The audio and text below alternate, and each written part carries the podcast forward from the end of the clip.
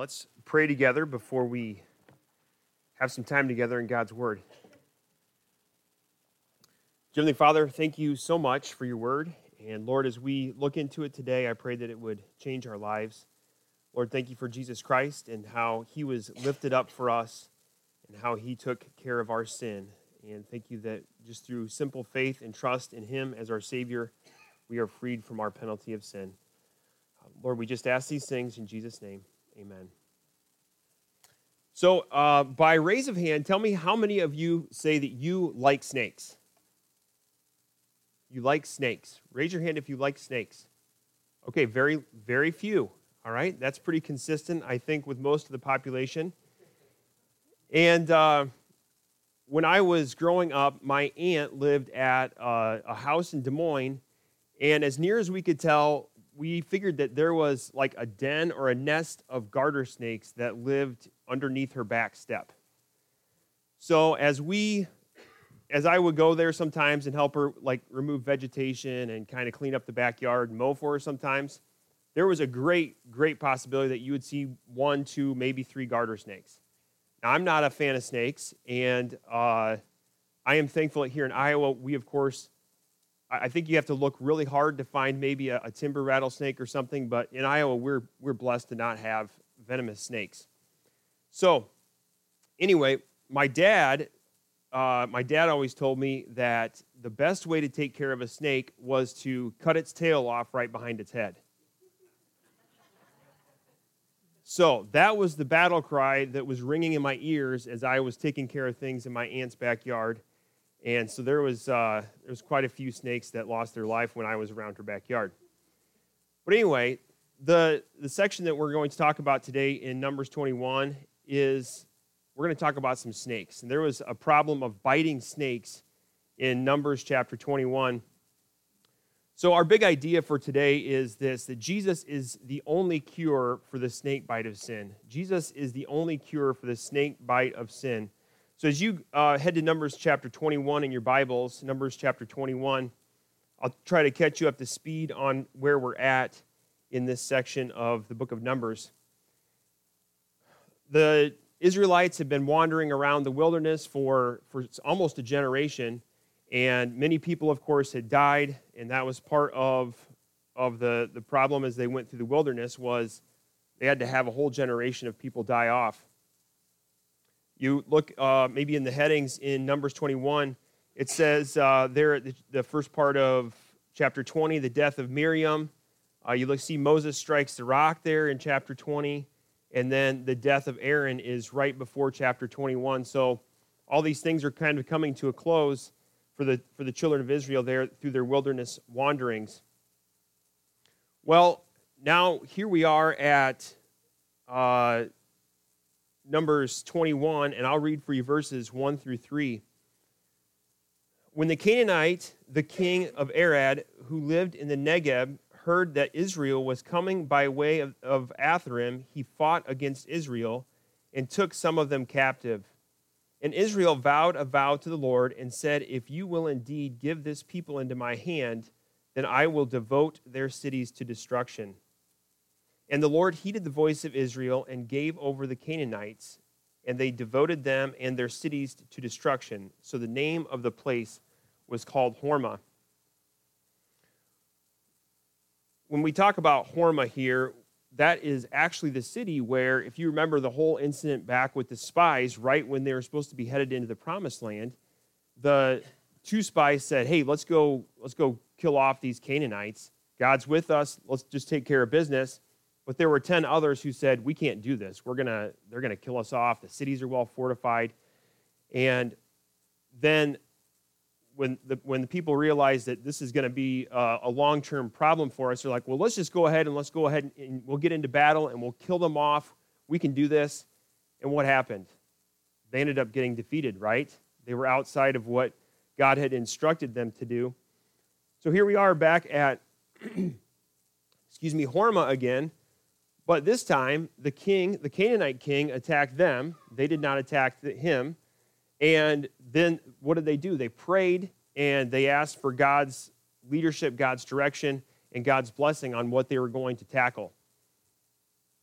God, of course, delivered. They did what they said they would do. They were going to devote them to destruction. And that's actually what Hormah means is they devoted them to destruction. What's cool here is the people follow God's instructions. And the other thing is they had victory where they had previously been defeated. So there's lots of things in life where maybe we failed at something and then we're able to go back and we're able to do it again and we have success, we have victory in that. Well, you can think that the Israelites, they were feeling really good about this because where the previous generation had failed, they were able to have victory there. Let's continue on, verses 4 and 5 now, chapter 21, verses 4 and 5. From Mount Hor, they set out by the way to the Red Sea to go around the land of Edom, and the people became impatient on the way. And the people spoke against God and against Moses. Why have you brought us up out of Egypt to die in the wilderness? For there is no food and no water, and we loathe this worthless food. What do we see developing here? We got some impatience, we have frustration. Part of this is because the king of Edom they had previously asked permission to go through, basically take a shortcut through the land of Edom. And the king of Edom said, Nope, not going to let you go through here. So, what in essence you have is the people had to go clear southeast down around the land of Edom in order to get northwest. So, they're going the opposite direction that they want to go. You got lots and lots of people on foot. Uh, I'm sure it was not fun hiking. And the other thing is, they've got this food that seems to be a constant source of struggle. They just they cannot stand the, the, the manna that God has provided for them.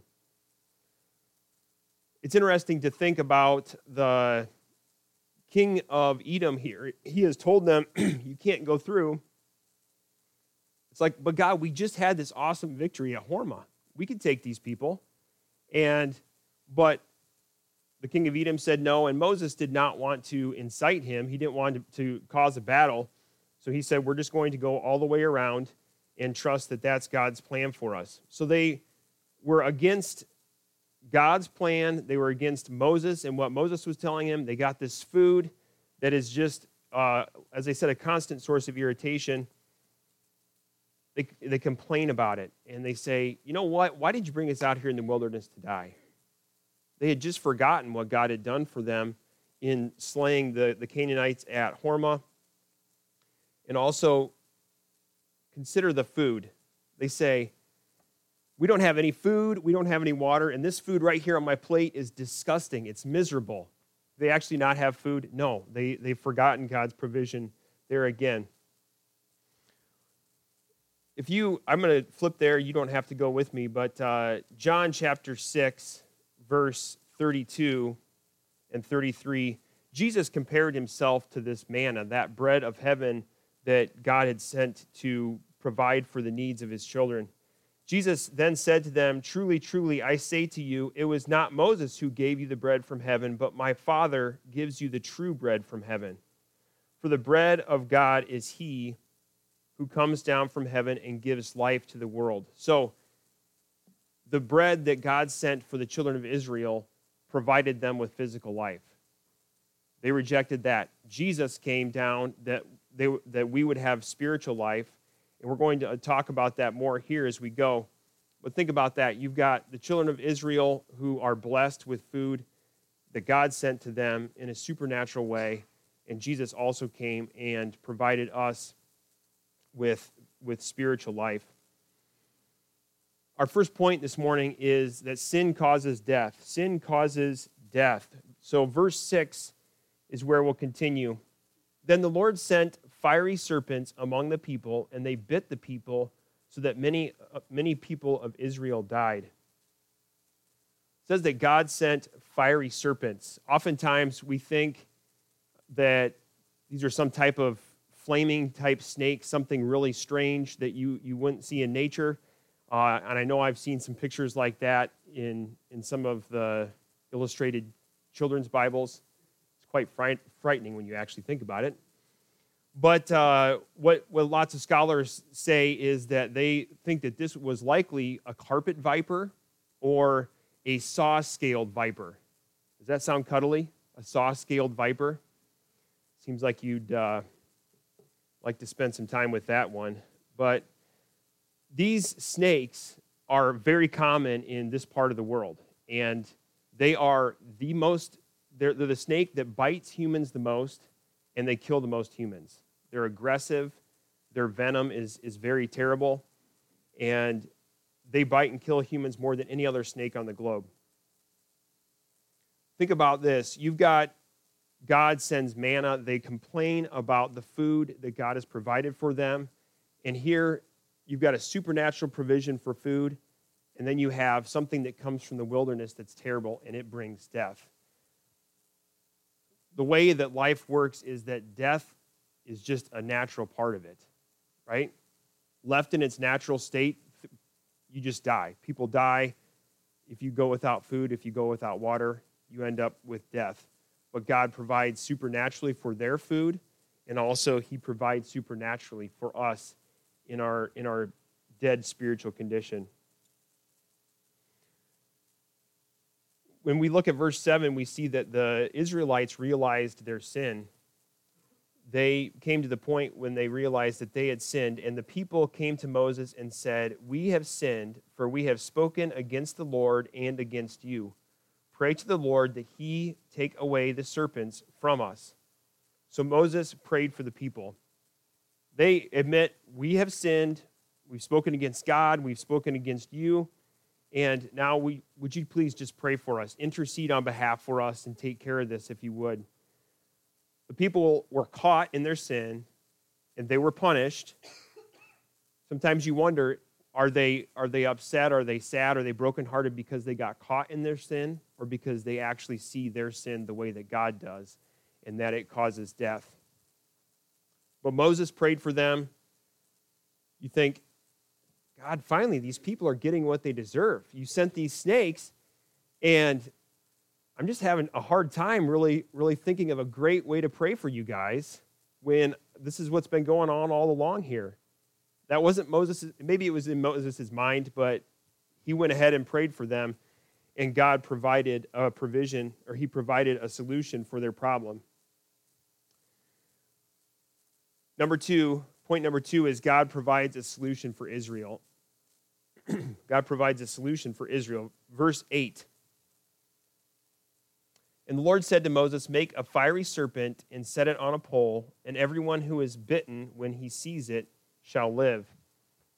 God tells him, Go and craft this bronze serpent and then hold it up on a pole, and the people who ever have been bitten will actually be able to live. They will survive this snake bite. Uh, you might find it interesting that as you see things like on the patches for first responders or EMS, you see it on the ambulance, there's actually a snake wrapped around a pole. Uh, that is the, the staff of Asclepius or the rod of Asclepius. He's the, the Greek god of healing. Lots of scholars point back to what Moses had on his pole, and that's kind of where they point to that healing. Uh, they Sometimes you also see a caduceus, which has two snakes, but that's not what we're talking about today. So, they also used to have clinics where they allowed snakes to kind of mill about, and they thought that the snakes had healing powers, so they would let the snakes just bite the patients as they wished. And uh, I'm glad that they don't like have ambulances with snakes milling around in them or clinics.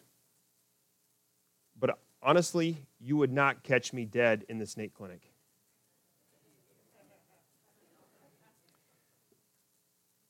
Getting back to this, Moses was to hold this bronze snake up. You think about the, the amount of time that it would take for him to go track down some bronze, get a fire hot enough to heat it up, and get this bronze formed into some type of, of a, a snake this was not a fast thing. So people are still out there getting bit because of, of the sin of complaining. But you know what? We have to think about this too. When we sin, when there's things going on in our life, the consequences often go longer than we would ever want them to. The, the problem extends. There is no quick fix when it comes to the consequences of our sin. The people were able to look at the snake and live. They had asked God, or they asked Moses to pray, Will you pray to God and just ask that these snakes be removed? What does that do for the people who have already been bit? How are they supposed to be healed? So if, if they would have answered, if God would answer their prayer the way that, that they had asked it, you still have a whole bunch of people that are dead with no provision for their healing. But God made a provision that even those who had been bit were able to be saved in a physical way. You think it was just the complainers that got bit? It's just something I was thinking about. Is it the, the ones who were doing the complaining? They're the ones that got bit by the snakes and, and were caused to die? It's also interesting to think about that God told them to look at the staff, this thing that had just killed them off. If you got bit by a snake, is the first thing you're going to want to look at is a bronze snake on a, on a pole? Probably not. But we still see the fact that snakes are just universally hated on, in the world. And uh, but what would the people who hadn't complained learn from this? Would they learn that, hey, you know what? Snake bites hurt venom kills you. Don't go stomping around out where the snakes live. Is that the point? That's not the point. The point is that sin causes death and it requires a solution. So they have a problem of sin, it causes death, and they needed a solution. God is the one who provided that solution for them. God's grace is what spared the Israelites, not the bronze snake. The bronze snake was simply the means of God's grace. It restored physical life. They were going to get physical death because of their sin, but in God's grace, He was willing to restore physical life if they looked to the snake. We are also recipients of God's grace. There are sketches in the Old Testament that kind of give us a glimpse of Jesus' life, his death, his resurrection, and his ministry.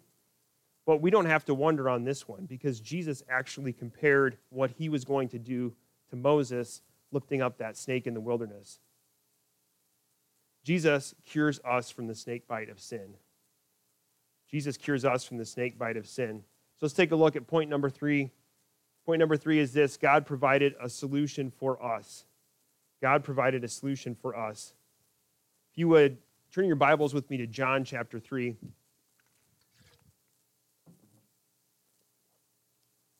Go to John chapter 3.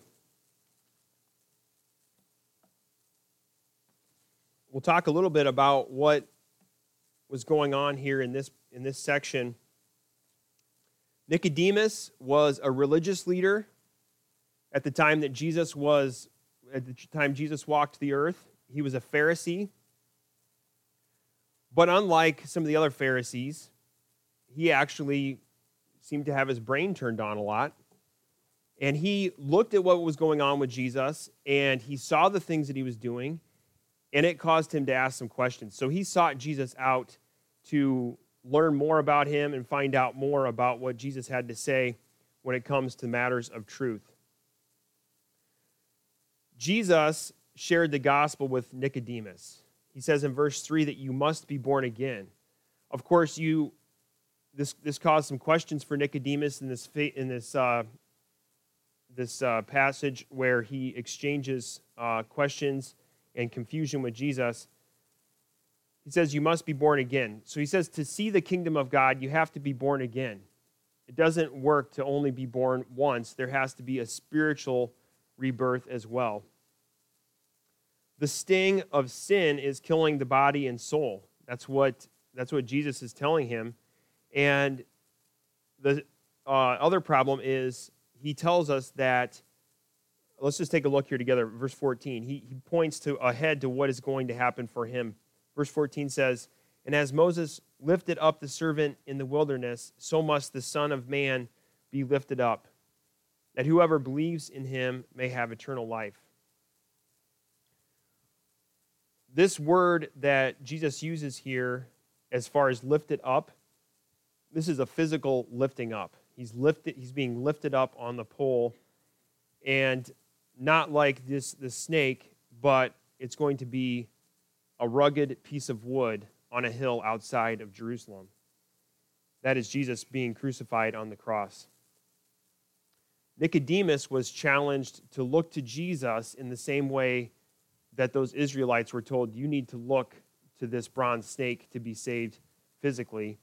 Nicodemus was being challenged to look to the cross, to look to Jesus in the same way. You have to think that Nicodemus probably had those words come back to his mind when he saw Jesus on the cross or when he understood that Jesus was to be crucified on that wooden cross.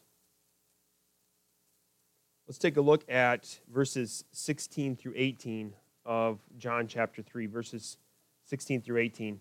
For God so loved the world that he gave his only Son, that whoever believes in him should not perish, but have eternal life.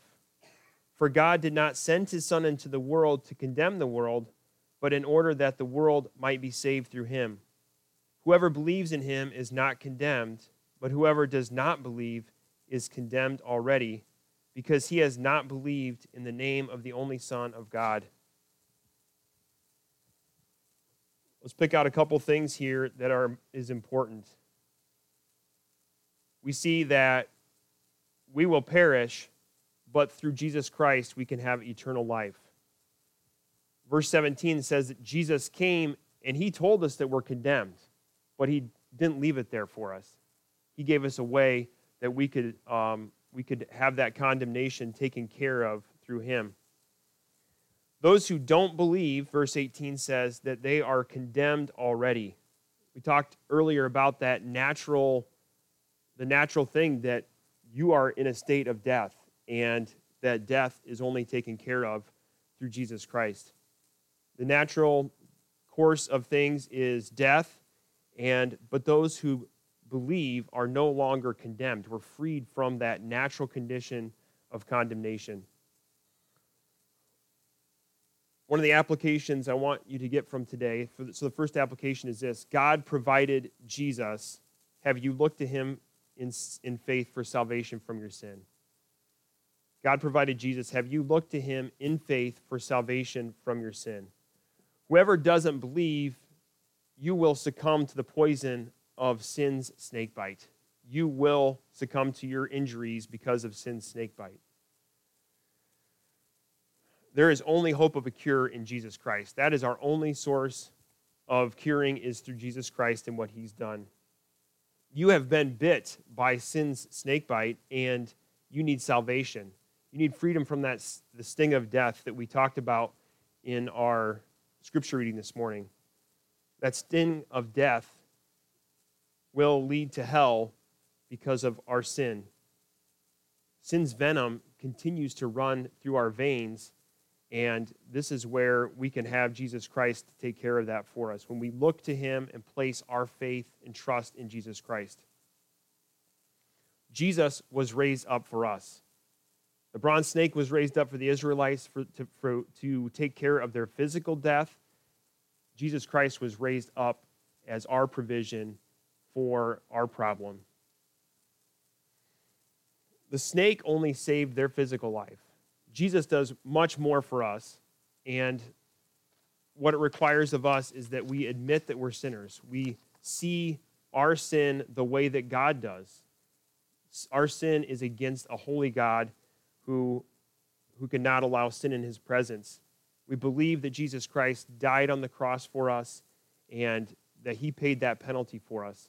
It's not anything that we have done, no works that we can do, but it's only through faith and trust in Jesus Christ and his provision for us on the cross. And that is what we call being born again, as Jesus talked about it with Nicodemus. So if you've trusted Christ as your Savior, you are saved. You are born again. Unfortunately, there are still some traces of that hemotoxin, of the sin venom in our body that we still fight with. Our sin nature still pops up and is a struggle for us. So, our application number two today is this Are you regularly confessing sin and looking to Jesus for victory over sin? Are you regularly confessing sin and looking to Jesus for victory over sin? Jesus is not just the, the door by which we enter eternal life, He is that. but He is more than that. He is there for us to confess sin, to take care of those things, and to uh, restore that relationship with God. So we don't leave Jesus behind in His forgiveness when we enter through that door of the gospel, when we respond and when we're born again. What would happen if every time we committed a sin, we had a snake bite sensation somewhere on us? That'd be miserable, wouldn't it? You tell a lie, ah! And you remember, okay, I just sinned. All right, maybe, maybe you punch, punch your brother or sister. Ah! It burns. Life would be miserable that way, wouldn't it? Guess what? Sin makes our lives miserable. The consequences of your sin, even though there isn't a snake bite sensation, it still makes our lives miserable and we feel the effects of it. Just because there isn't that, that the feeling of fang sinking into your skin doesn't mean that the, the venom still isn't flowing. Sometimes we try to numb the pain by, by trying other things, whether it's entertainment, trying to keep busy. We might justify our sin or we become defensive if someone approaches us about our sin. You can explain it away. Well, this is why I sinned. It's because of this. And, well, I'm sure anybody would have done the same thing in these, in these circumstances. What about hiding sin? Do you have to, do you have to hide sin and keep it out of sight so that nobody can see it? You got caught at it, you knew that it would be a problem. Do you blame others? Do you like to inspect other people around you for snake bites? Guess what? If you're looking for snake bites on other people, chances are there's probably some snake bites on you, and that venom is at work in your life. Wanting to look and blame others is simply the, the remnants of that sin venom that's still flowing in your blood. We have to take care of sin in our lives before we can help others. What about downplaying? Ah, it's not that big of a deal. It's not that big of a deal. It's much better than what so and so is doing. So and so's standard is not God's standard. God's standard is what we have to follow. What about are you dealing with some sin consequences now? Are there broken relationships in your life that need to be mended? Look back to the traces of that sin. Look back to the traces of that sin venom that's going on. What about uh, marriage struggles? Is your marriage not firing on all cylinders? What needs to be done to work together to restore that relationship? What about addictions? Addictions come in many forms. It's one of those ways that maybe we try to numb the effects of sin. What about impatience? The children of Israel were impatient, and it caused them to sin. It caused problems in their life. If you feel yourself being impatient, chances are there might be the snake bite of sin that's around the corner. What about discontent, discontentment? We saw the Israelites, they were discontent with their food. What things are you discontent with in life? We feel like we are entitled to the things that we want and the things that we need, but it just ends up in discontentment for us. What about complaining? Is complaining something you deal with? Complaining can quickly become self destructive. I encourage you to take a look and try to trace back some of these things that we deal with to a snake bite of sin somewhere. There's a, a snake bite of sin that is this, that stems the, from these problems and creates them in your life.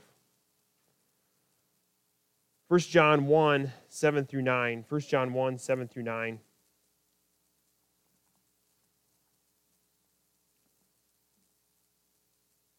But if we walk in the light as he is in the light, we have fellowship with one another, and the blood of Jesus, his son, cleanses us from all sin. We see that happens when we're born again, but it also is a, a continual thing that allows us to restore that relationship restore that fellowship, as it says there earlier in verse 7. Verse 8 If we say we have no sin, we deceive ourselves, and the truth is not in us. So you look yourself all over for, for those fang marks of sin. It's like, I can't find any. You're only deceiving yourself. Verse 9 If we confess our sins, he is faithful and just to forgive us our sins and to cleanse us from all unrighteousness. So I'm thankful that Jesus Christ continues to provide that forgiveness for us, and it, it helps us restore that relationship with God. Christ was lifted up once for us. Through confession and humility, we can experience that antidote for sin's venom. We accepted Christ as Savior, and that means no more death penalty. So I hope that you've taken that step in your life. But because of the nature of sin, it still pops up and creates problems in our lives. And that's where we still have to come back and confess our sin to Jesus, and we're able to experience a renewed fellowship with God. The struggles and sting of sin's consequences are a continuous reminder that we need a solution to our sin problem. So, sin causes death. God provided a solution for the Israelites. God provided a solution for us. And Jesus Christ is the only cure for the snake bite of sin. Let's pray together. Dear Heavenly Father, thank you for your love for us. And it was because of that love that you sent your Son, Jesus Christ, to die for us. Thank you that when we confess our sin, you are faithful and just to forgive us that sin and, and you will cleanse it from our lives. So, Lord, as we go through our life, I just pray that we would be sensitive to the nature of sin in our lives and see that at work in the different ways that the consequences pop up. Help us to take care of that sin with you and with others who we've sinned against, and help us to grow to be more like Jesus Christ in these things. We just ask these things in Jesus' name. Amen.